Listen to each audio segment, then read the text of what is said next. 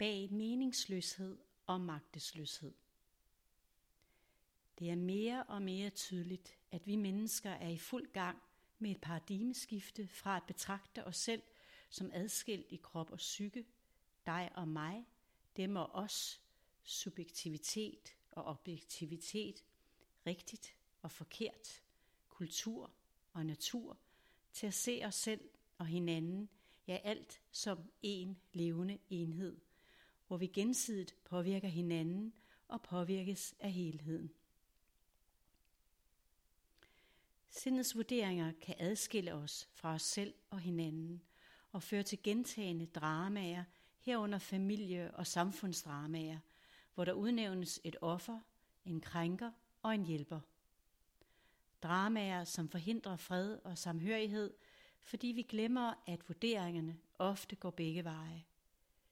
Det kan være særlig svært at acceptere dramaer, når det rammer forsvarsløse børn og mennesker, og vi fyldes af meningsløs, meningsløshed og magtesløshed.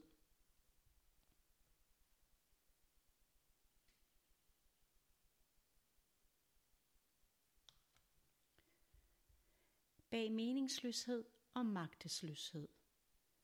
Det er mere og mere tydeligt, at vi mennesker er i fuld gang med et paradigmeskifte fra at betragte os selv som adskilt i krop og psyke, dig og mig, dem og os, subjektivitet og objektivitet, rigtigt og forkert, kultur og natur, til at se os selv og hinanden, ja alt som en levende enhed, hvor vi gensidigt påvirker hinanden og påvirkes af helheden. Sindets vurderinger kan adskille os fra os selv og hinanden og føre til gentagende dramaer, herunder familie- og samfundsdramaer, hvor der udnævnes et offer, en krænker og en hjælper. Dramaer, som forhindrer fred og samhørighed, fordi vi glemmer, at vurderingerne ofte går begge veje. Det kan være særligt svært at acceptere dramaer, når det rammer forsvarsløse børn og mennesker, og vi fyldes af meningsløshed og magtesløshed. Set i bagspejlet i et større perspektiv har alt mening, også på et individuelt niveau. Den tilgang giver ro midt i magtesløsheden.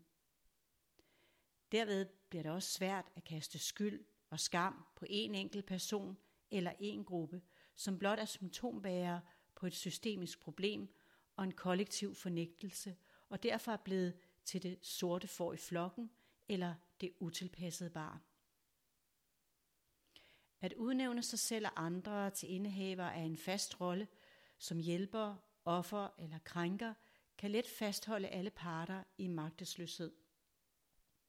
En magtesløshed, som især skyldes selvbegrænsende og fastlåste overbevisninger og sjældnere høje mure, lukkede døre og tilgitrede vinduer.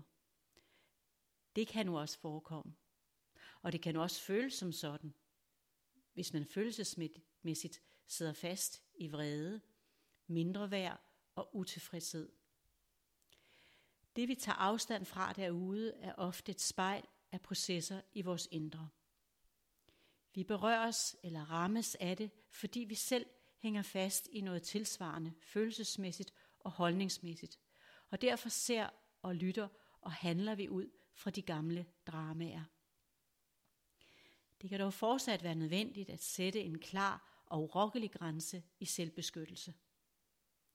Det behøver ikke nødvendigvis at lukke for en fremtidig åbning, hvis det senere er muligt at mødes i ligeværdighed og gensidig respekt. Det kan være svært at forestille sig, at sindet kan finde løsningen i det kaos, det selv har skabt. Alligevel tror jeg på, at vi gradvist kan bevæge os ud af magtesløshed og meningsløshed i retning af større meningsfuldhed. Det er sjældent en revolution over natten. Det er et skridt ad gangen. De skridt kan indebære at våge sig selv. At våge at miste det, man tror er sig selv. At våge et skridt ud i uvidsheden. At tage ansvar for de overbevisninger, ord, følelser og handlinger, som vi personligt hænger fast i, og derigennem støtte andre i samme proces. At være kærligt til stede der, hvor vi er lige nu, uden at dømme eller forsøge at opnå noget. At søge indre ro, når angsten og uroen melder sig i krop og sind, hvilket den naturligvis vil gøre i dette skifte. Svarene og vidsheden kommer indefra. Inspirationen kommer udefra.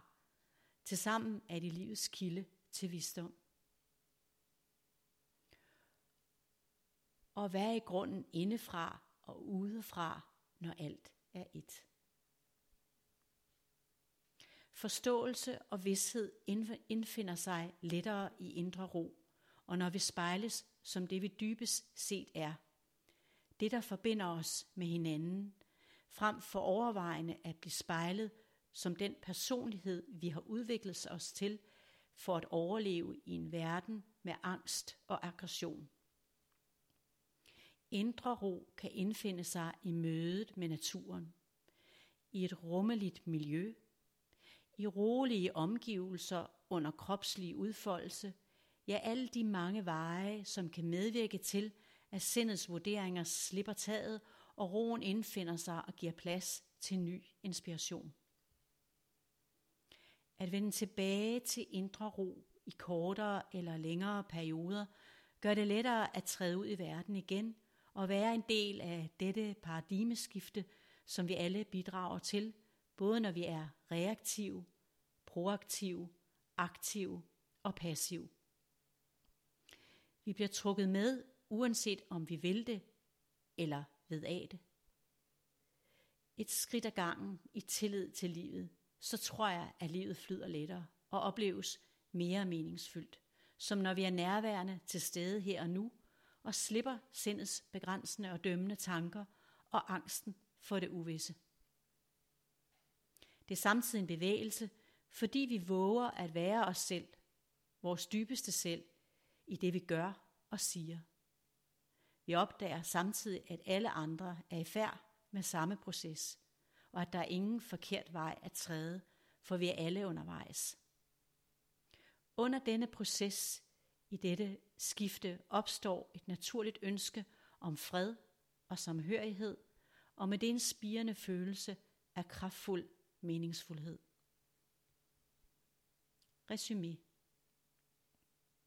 Meningsløshed og magtesløshed kan overvindes, når vi er til stede og lever her og nu, og møder hinanden fra vores dybeste selv, det der forbinder os med os selv og hinanden.